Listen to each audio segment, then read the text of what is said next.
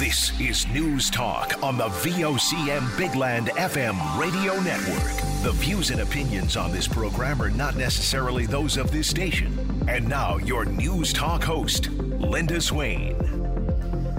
Well, good afternoon, everyone, on this deceptively cold day.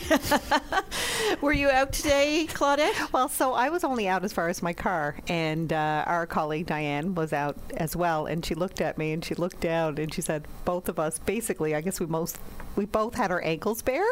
And she said, "What a day to choose that, right? Because oh. it's deceptive." Yeah, really deceptive. Uh, it looks beautiful out there. So uh, when lunchtime came, I said, "You know what? I'm going to take a dart out now for a second. And went to the parking lot. yes the wind is raw. It is. It's a good way to describe it. Yeah, but uh, anyway, better days ahead, I suppose. I had another person send me a few pictures of spring in their little neck of the woods, and uh, I was like, you know, where, where, where, where's that? Where are you, springtime? we don't get spring. You know, not like other provinces that are. It's so distinctive. I find that we get sprinter, and I yeah. don't enjoy it as yeah. much. Yeah, we certainly do, but we get them all back in the fall. True. So there. Yes. when you got your windows open at night in October, we enjoy fall. We're doing all right. anyway, there you go. Well, uh, to uh, the big news story of the day, I suppose. There will be no ode to Newfoundland at this year's Memorial University convocation ceremonies, while university officials consult with a variety of interest groups on the way forward. Well, as you recall, it was, uh, by all accounts, a very unpopular move, but the ode was discontinued last fall because, according to Memorial, it did not reflect the many communities within the university. An ad hoc commit, uh, committee of Senate, sorry, will work with Indigenous students, Labradorians, international students, and other key groups about how to ensure convocation ceremonies are inclusive and appropriately reflect and celebrate student achievements. Dr. Neil Bose uh, today apologized for the approach taken in making the initial decision last year. If you recall, it was kind of yanked, and uh, and then a dis- uh, you know the explanation was made, and that got people even more riled up, I suppose. But the decision, of course, didn't sit well today with members of the House of Assembly who broke into an impromptu singing of the ode during debate. The matter was raised by opposition House Leader Barry Petten. Speaker, Memorial University continues to make headlines for all the wrong reasons. Now, the Senate has voted, to the shock of the province, and I think to most opposition, and especially to me, to continue not singing the Ode to Newfoundland.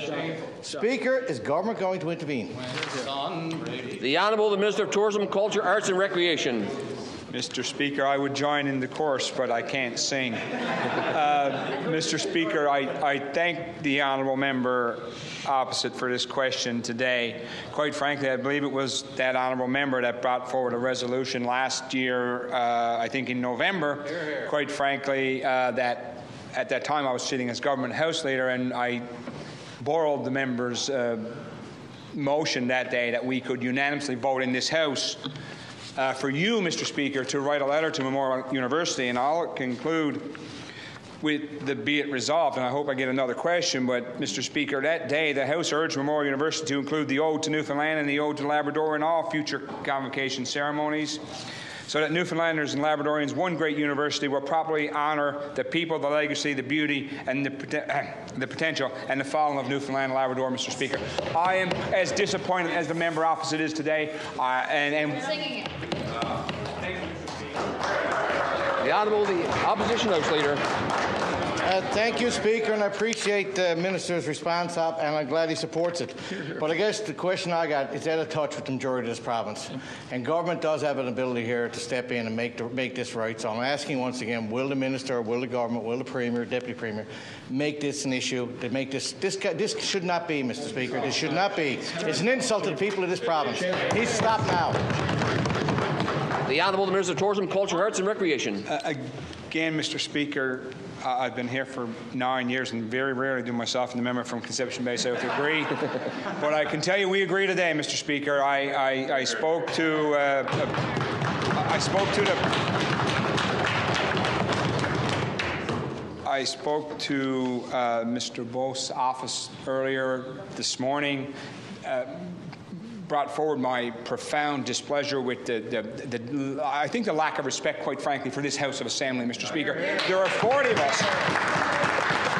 There are, there are, there are there are, there are 40 of us here in this House of Assembly, Mr. Speaker, and we sat here last fall and unanimously agreed that the Ode to Newfoundland and the Ode to Labrador should be played at our university. We're elected by the people of Newfoundland and Labrador, Mr. Speaker. And, Mr. Speaker, I think the decision should be reversed, and we will continue to bring that message forward to Memorial University. The Honourable the Opposition House Leader. I thank the Minister for that response and we'll stay tuned and we certainly hope that that decision is reversed because it's wrong and I will be there May 31st and I may stand up and sing it. I'm not much of a singer, but I may get up and sing it on my own. Yeah, Mr. Yeah, let's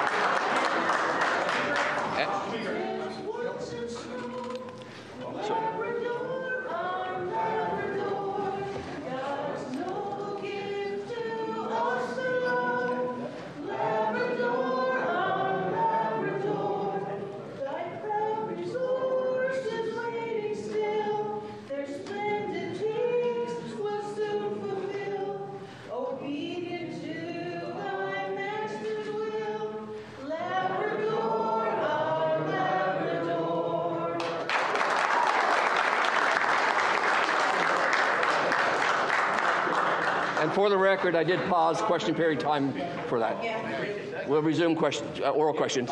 The Honourable the Minister of Tourism, Culture, Yes. Arts and Recreation. Yeah, Mr. Speaker, I just want to respond to the member of CBS just quickly. He said he's going to be there proudly on May 31st. I'm going to be there proudly as a parent on June the 1st, Mr. Speaker. And quite frankly, don't be surprised if I don't stand up and sing.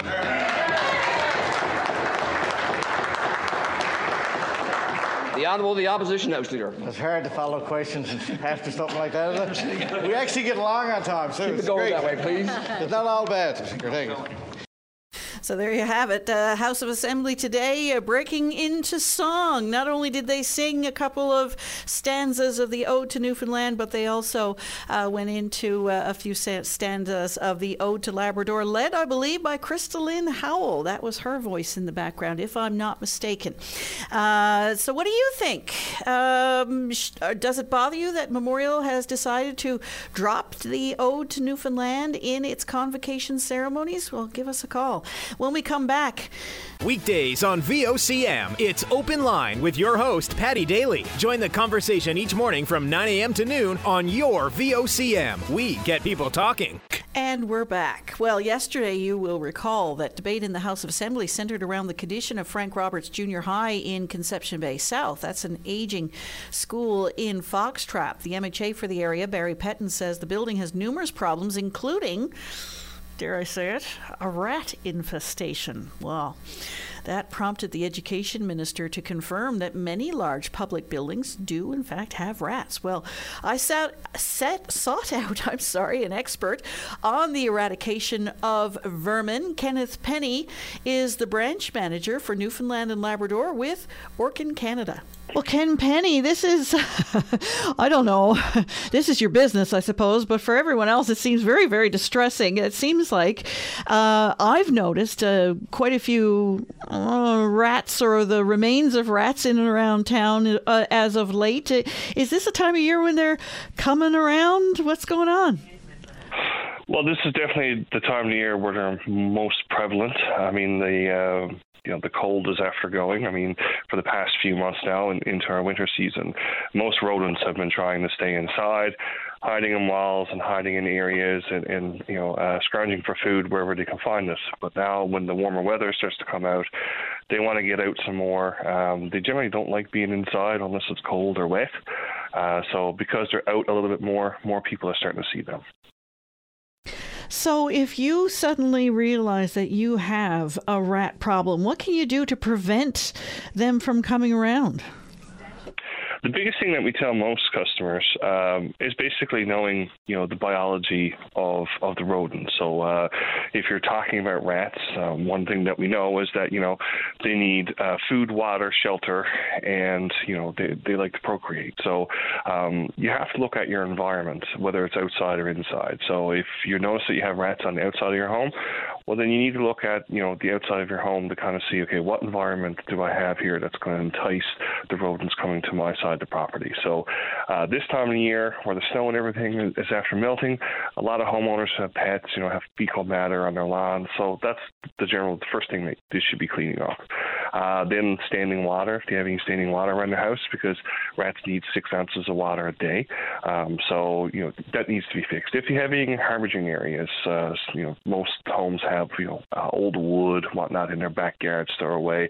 Those are areas where they can get in and kind of hide out nest. So if you could take away those things on the outside, then you know that would basically not make your property so attractive to, for them to come over. And then looking at your home, the biggest thing is: is there any way for them to get in your home? Uh, so uh, what you're looking at in terms of rats is is a half inch. So a hole that's about the size of a quarter. That's what you're looking at for any possible entry point into the home. So you can temporarily fill it or fix it permanently. Either way, you want to stop them from getting in.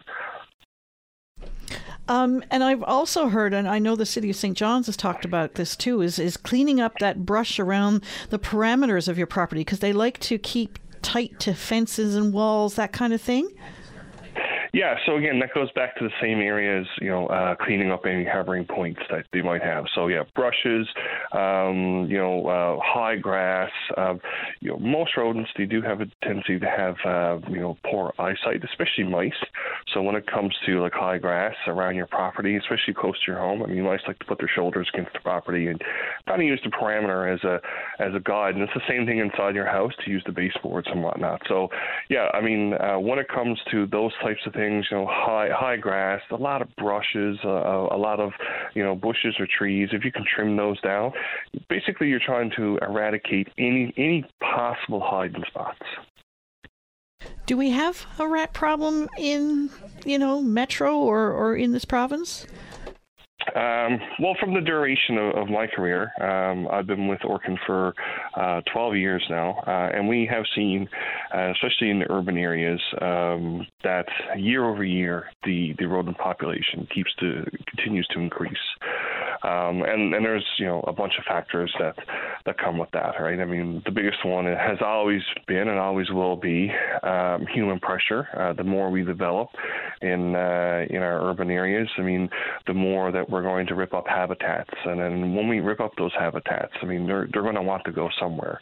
Uh, fortunately for them, I mean, most of the times it's businesses or residential homes that go in and that provide them with environments that they can use to kind of develop uh, and help them, you know, help them grow. So if you got a home, a new home, and uh, you know you, you've just put in a new subdivision, well, there's a lot of garbage and again a lot of old wood and and things that go in the backyard where they can start hiding. So uh, as we progress, I guess as a society, we're going to see you know um, the rodent population increase and, and become more prevalent in our homes because um, necessarily right now they're they're kind of parasitic in ways when it comes to our businesses and our homes.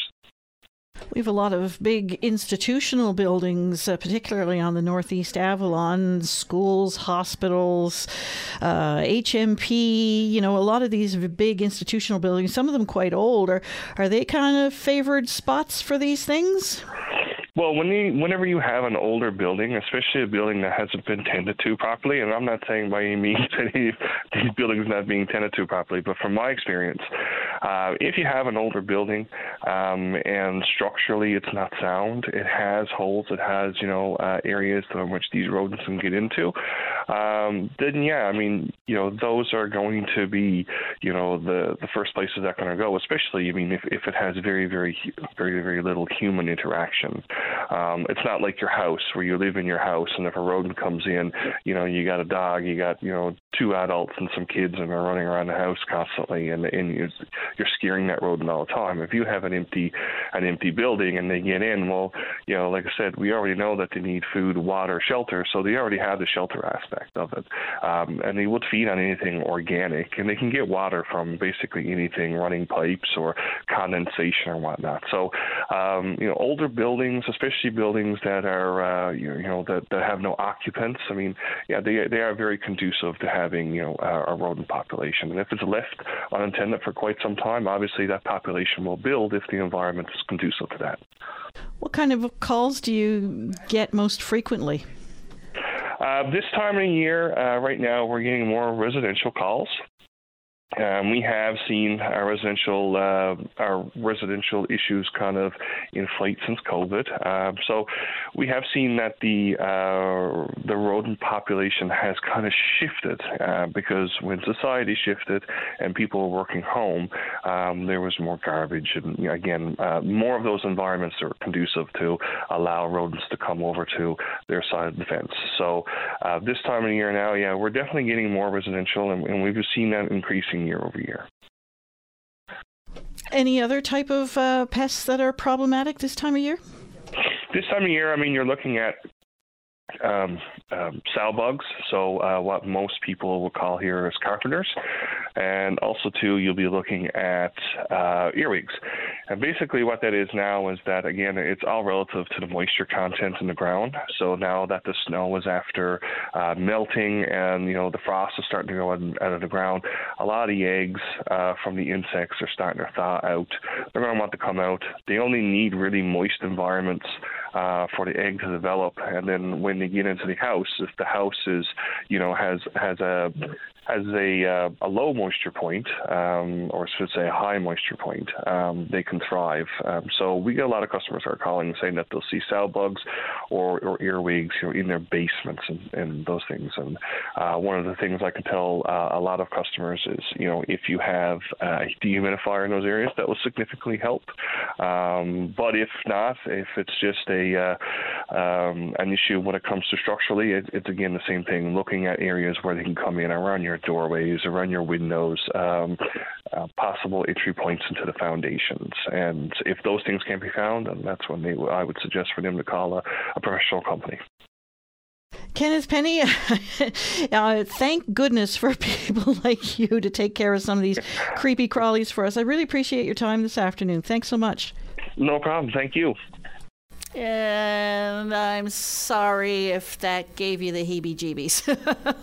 It usually does. Have you noticed, though, an increase in, he mentioned the carpenters, and that's very interesting, Claudette, because I have been sweeping up and vacuuming carpenters, I can't tell you how long. Yeah, that's. I have an irrational fear of those. Do I, you I, really? I can't stand them so much. I, I really, really hate them. I had, as a child, I grew up in a, I had a basement with a lot of carpenters in my bedroom, and they would hang sometimes from Oh, the curtain. Okay. So All yeah, right, okay. Mm, Too yep, much. Yep. I should just go to work. Sorry. Okay. Sorry. Yep. Carry on. oh, and I noticed it's. I think I just uh, disconnected somebody by accident. So if they'd be kind enough to call back. Yeah, absolutely. Um, we've been having a little trouble with that line uh, over the course of the day. So, um, yeah, p- please be patient with us. Um, so, carpenters, a lot of people bothered by earwigs. They don't bother me as much, but I know that they do bother some people. Oh yeah, some people really, really get wigged out, and depending on where you live, like I used to have a carpenter problem, but then one of my other relatives, it would all be about the earwigs, and she was living in a completely different part of CBS, for instance. Interesting, yeah. And anyway, I don't want to talk about the rest of the stuff that we were talking about. Anyway, uh, any thoughts on that? You're certainly welcome to give us a call as well. Well, coming up, the province announces a new initiative to cut down on the number of missed appointments in the healthcare system, and it's become a real problem. And you'll hear what um, Health Minister Tom Osborne had to say about that today when we come up uh, in the next, uh, just after the newscast, as a matter of fact. This is News Talk on VOCM. And we're back. We're going to go to the lines now. We're going to speak with uh, Cyril from Mount Pearl. Hi, Cyril. How's Linda today? A long time no talk, Linda. Yeah, for sure. How are you doing? Not too bad. I actually, I'll tell you what made me jump on board there this evening. Now, is I was listening to your early caller, uh, caller there. Uh, he must be with SPCA or, or anyway, pest control, that type of thing. Uh, I never caught his name. Or Yeah, with anything. Orkin. He's with Orkin Pest Control, yeah. Okay. I tell you what, Linda, I've been neglecting to make this phone call for a long time, but when I heard him on, I said, well, I tell you what, um, a big thing that I see is going on here in the area of Mount Pearl where I live so is people are feeding uh, the birds, the gulls, the crows. A matter of fact, one particular area with an apartment building, which is only five or six years old, beautiful apartments, almost like condos, uh, here in the Mount Pearl area. There's a resident, say, for example, and I wouldn't say the name naturally, but there's a resident there that feeds the crows uh, with a bird feeder up on her deck, and you should see the feces from the birds and the crows twice a day. This individual does this, and then people wonders why there's rats and uh, mice and all kinds of insects and whatnot. I mean, when are people going to learn? Two weeks ago, Linda, I see it on um, on the Weather Channel. They had somebody uh, talking about uh, the birds and the crows and whatnot, and the first thing came out of their mouths were the professional people are saying, "Don't feed the animals." And you know what? Until people start doing that, cleaning up their property and whatnot, there's going to be problems. I just can't understand, pandemic or no pandemic.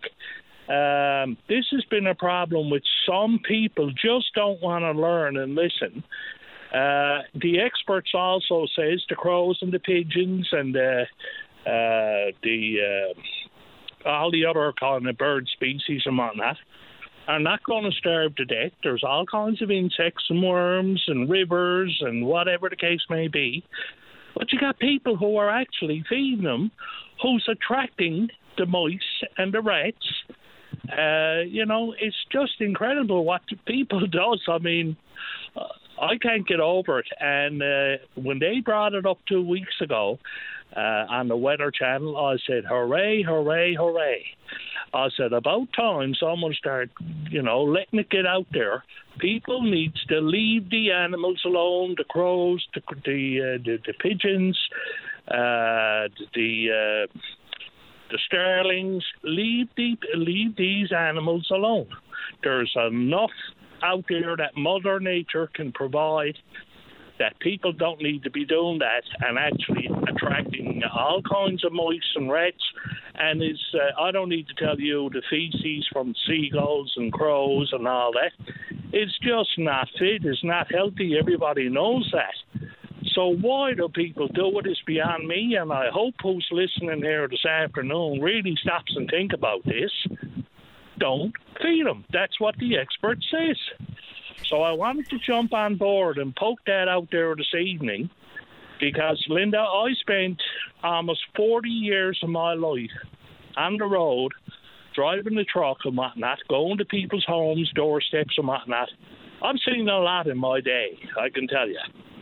And uh, so, just besides the fact of the birds and the pigeons and all this stuff, also too, there's more people now too, Linda, that are causing a bit more problems with their composting.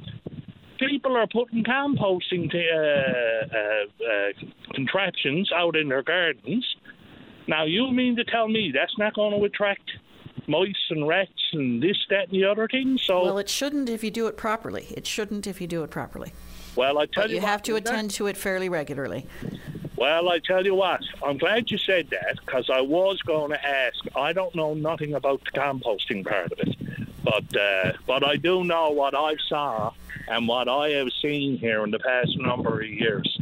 It's uh, it's a bit ridiculous when you see people, uh, you know, and and here it, you know, it uh, it can be your neighbour only a few doors away, feeding these uh, uh, crows and pigeons twice a day, and you should see the mess over people's vehicles.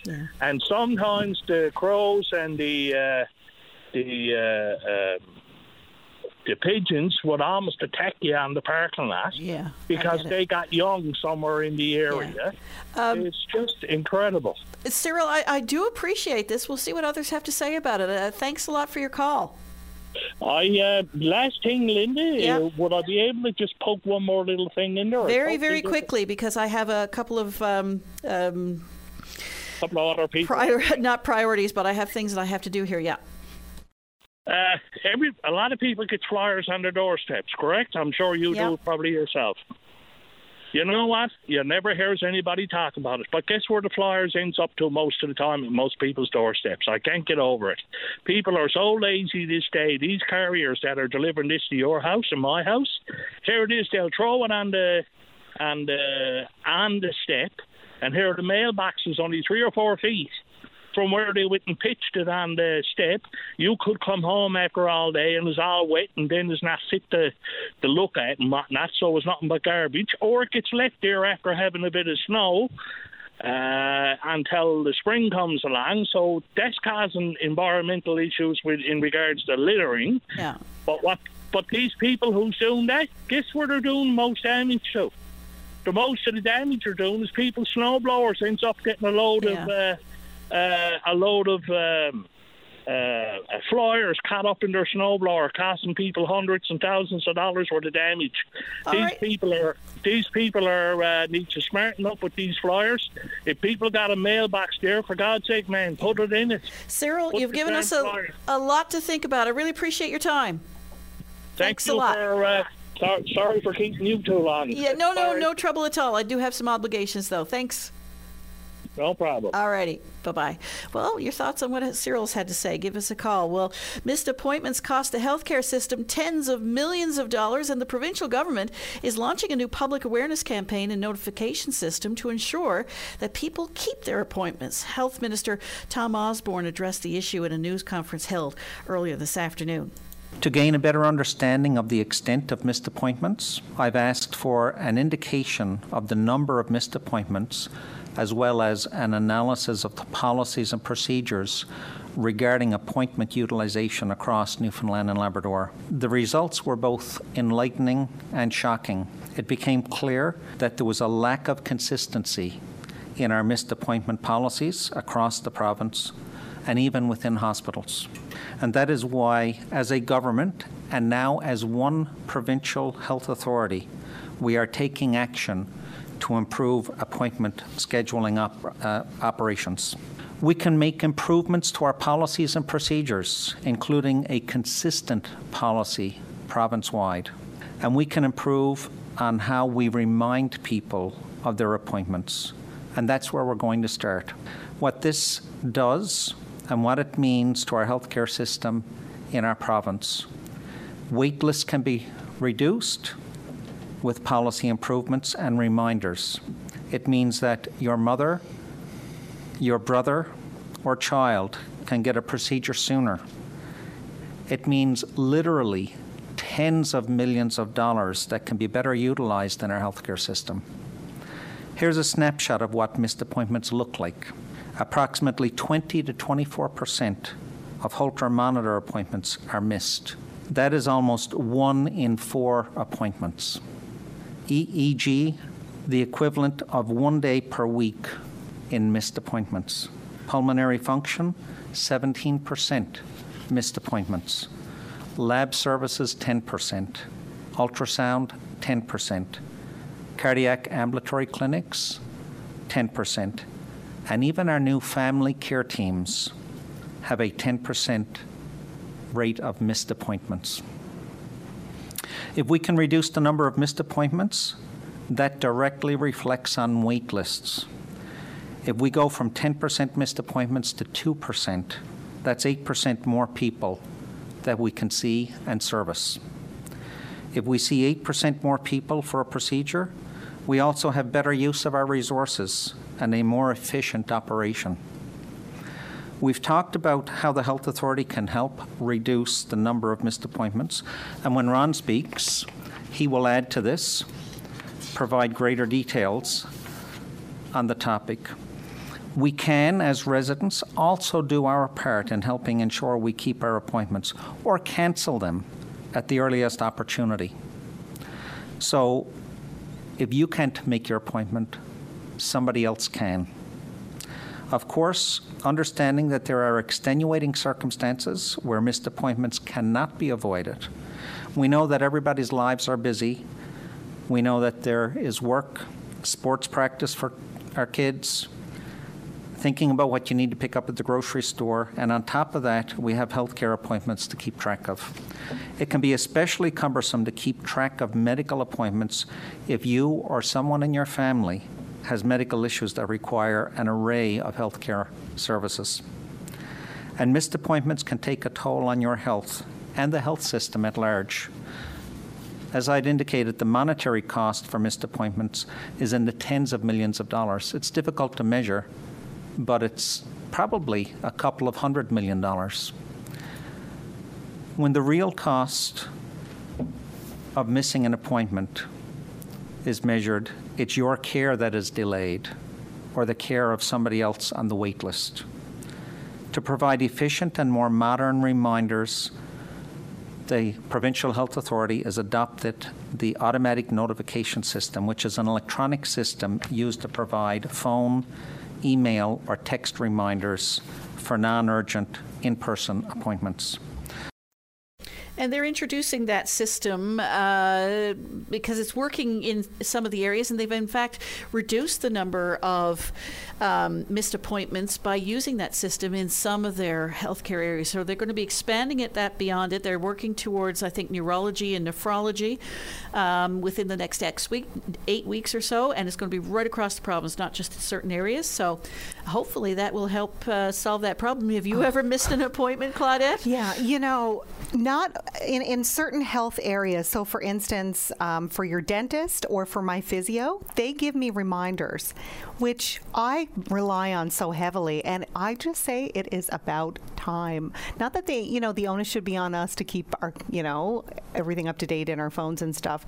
But when you have an appointment a year out or so many months out and you no longer have the symptoms or need it, it's not really top of mind anymore. No, it's not. Um, and sometimes you say, well, that's just for this. Uh, the weather's really bad. I'm not driving over the highway right. now to go all the way up there For no reason. Um, uh, you know, Yeah. the, they're not. The buses aren't on the road. Why should I have to drive? So you just say, I'll let that go. It's not that important anyway. And then. You This know, happens. it's bumped someone else. Anyway, it's an interesting issue. Hopefully, it uh, results in some changes. Well, uh, coming up, we're going to speak with um, a member of DFO about uh, this uh, whole issue about um, planned oil burn experiments in the offshore. We'll tell you more about that when we come back right after this. Take a break. Join us weekdays from 12:30 to 1 p.m. as we discuss anything and everything that's happening now. It's all on the table during your VOCM lunch break. Well, the FFAW this week indicated that it was pleased that DFO has indefinitely postponed two planned oil burn experiments in the offshore this year. The experiments were to involve the release of oil and other chemical dispersants into the water and burning them off in the ocean. The union demanded that the experiments be cancelled, and it is hopeful that the indefinite delay signals the federal government's recognition of what they call the potential harm they could cause. Well, DFO says the postponement is actually to allow for further logistical coordination and engagement to help ensure that the trials are as effective as possible. Well, my next guest is with DFO. Keith Lennon, you are the director of ocean science. Uh, tell us a little bit about what these um, oil field tests are all about. So essentially, as you're probably aware, that you know Canada has a world-class oil spill regime that's in place. Um, basically, planning for a day we hope will and expect will never happen. But if it does happen, we want to make sure to have an appropriate measures in place that allow us to. Um, or all additional measures in place that allow us to effectively and, and efficiently um, clean up oil that may spill into the ocean so that we may protect the environment, the aquatic resources, and the people that are depending on those for their livelihoods. So essentially, what they're look, we're looking to do is establish two field trials that would advance some of the work that's been done in the laboratory to look at two alternative response measures that have been used internationally um, to in responding to oil spills. One of those is the use of dispersants, which essentially is um, a method by which you can break up the oil to allow for increased uh, biodegradation or decomposition of the oil, and the other is a burning um, method that allows for um, the gathering of the oil and burning of the oil, that which is basically 95 to 97 percent um, efficient. So the idea is these trials will be done in a controlled environment, but in the ocean, to validate some of the work that we're doing uh, in the laboratories to help us um, prepare for a day we expect will never happen, but and hope will never happen. But if it does happen, we need to have additional. We want to make sure that we have all the tools in the toolbox to respond. So these uh, two tests have been um, uh, postponed indefinitely. Tell us why. So the uh, the postponement of the actual trials themselves, we actually are aiming for a um, 2024 deployment of the trials themselves. Essentially, conducting science in the ocean um, is a very complex uh, a, a complex um, endeavor. Um, as you guys are aware, living on the east coast, the uh, the oceans themselves pose a lot of interesting challenges themselves, and actually just coordinating some of the logistical issues associated with the trials, um, as well as the um, no- notification and information we've received about some opportunities or some questions we've received from some of our stakeholders. The postponement will allow us to better align our logistical situation, but also um, allow for um, enhanced engagement with our stakeholders to ensure that um, folks understand the reasoning behind the trials, but also get their opinions and thoughts a little bit more on uh, on um, you know how we're going to proceed with those. So the idea is essentially to um, basically necessary to ensure that the field trials are implemented in the most effective and efficient manner, but also making sure that we uh, have the opportunity for enhanced and uh, uh, coordination of uh, stakeholder um, questions and concerns engagement. So, as you um, indicated, uh, the intentional release of oil into the environment is a concern to an awful lot of people. And you mentioned that this is uh, done in a controlled way. How so? Um, so, the control of the oil, essentially what we're having is we're working very, very closely with our colleagues in the Canadian Coast Guard. And essentially there will be a backstop of booms and skimmers that are around in a very confined area that allows them to clean up the oil, as well as those conducting the actual trials themselves will have the proper equipment there that will actually um, keep the oil within a contained area. How much product are we talking about? Uh, I'm not sure, to be quite honest with you right now. I mean, I think that they're, what we're looking at is a few uh, tanker truck kind of uh, size, around 70,000, 50 to 70,000 liters of oil, which sounds like a lot, but considering the fact that you look at it in the context of the ocean, it's probably about the size of a large swimming pool within the Atlantic Ocean. Again, looking at the measures we have in place, um, it is very, very. Um, it, we believe that the efficiency and effectiveness of cleaning that up and utilizing these techniques would leave very, very little residual oil to the point where it would not cause a, any type of risk to the environment. So, how would this testing then differ in, in the field as opposed to in a more controlled space like a like a pool of some kind? Yeah, I guess you could probably say that one of the first things that I would like to sort of press with you, and I believe that you probably agree, that um, any type of oil spill in an open ocean environment is probably not the first time you want to try a new technology or a new technique, especially on the Atlantic. So part of what we want to do with what we're uh, with these field trials is actually to make sure that those who will be deploying these type of uh, measures in the future, potentially or hopefully not, are doing so with a little bit of experience, so they're not trying to do it in the middle of a crisis. And in addition, what happens is we want to make sure that you can only do certain amount of activities within the laboratory that, that basically mimic the ocean conditions. So by doing it in the open ocean, we we work in an environment that we know um, would be representative of the of the situation, but also allows us to take into consideration oceanographic um, situations such as the depth, the winds, the currents, etc., which you just can't fully uh, you can't fully um, copy in the laboratory. So basically, it's making sure that we can do this in an environment in the open ocean to make sure that they are effective, efficient, and feasible, but also doing it to make sure that if they are to be deployed in the future, that those who would be deploying it will be safe and secure and they have some experience with those. Do these types of field trials take place in other jurisdictions? Is there anything you can learn from what they have uh, found? Absolutely. They have taken place in other jurisdictions, and we have learned much from different folks. In fact, some of the work we've done in this area in designing the experiments have been done um, in the Gulf of Mexico and also in the North Atlantic. Um, under through Norway. However, what we want to make sure we do is because the fate and behavior, by that I mean how the actual how actual oil acts in the in the environment, is dependent on the type of oil as well as um, the oceanographic conditions that are that are exhibited in the specific area. It's important to do it in an area that is representative of Canada because we want you couldn't necessarily extrapolate the findings from one area or another. As you as you probably would agree, the conditions down in the Gulf of Mexico from a temperature temperature perspective, a salinity perspective, and the wave action would be much different down there. So also the oil that comes out of the ground down there is different from the oil that we have in Canada. So the idea is we want to make sure that we use a properly um, identified um, environment that is representative of something that that may uh, that, that is more representative of the Canadian situation, and allow us to do that to ensure that the uh, when we do these experiments that they are effective and efficient, and we make sure they're representative of the Canadian situation. So, Keith Lennon is the Director of Ocean Science with DFO, and uh, he's up in the Ottawa area. So, these field trials are going to be postponed for the time being so that they've got all the logistics down before they conduct them. Um, that's it for us for today. I really appreciate your time uh, this afternoon. I want to thank all of the people who contributed. Um, as well, we'll be back tomorrow, so stay tuned for that. And uh, have yourself, well, if you're going to go outside, put on a really heavy jacket because you're going to need it. Um, and I'll be doing the same thing, zipped right up to there. Yeah, it's so, you know, when we look outside the newsroom, it looks so pretty. It's it looks so, so nice. Yeah, it's so encouraging, and those Yep. fluffy clouds, and it just looks beautiful. It looks beautiful uh, out there. So uh, do uh, stay warm, everyone. Uh, and we'll talk tomorrow. Thanks for listening.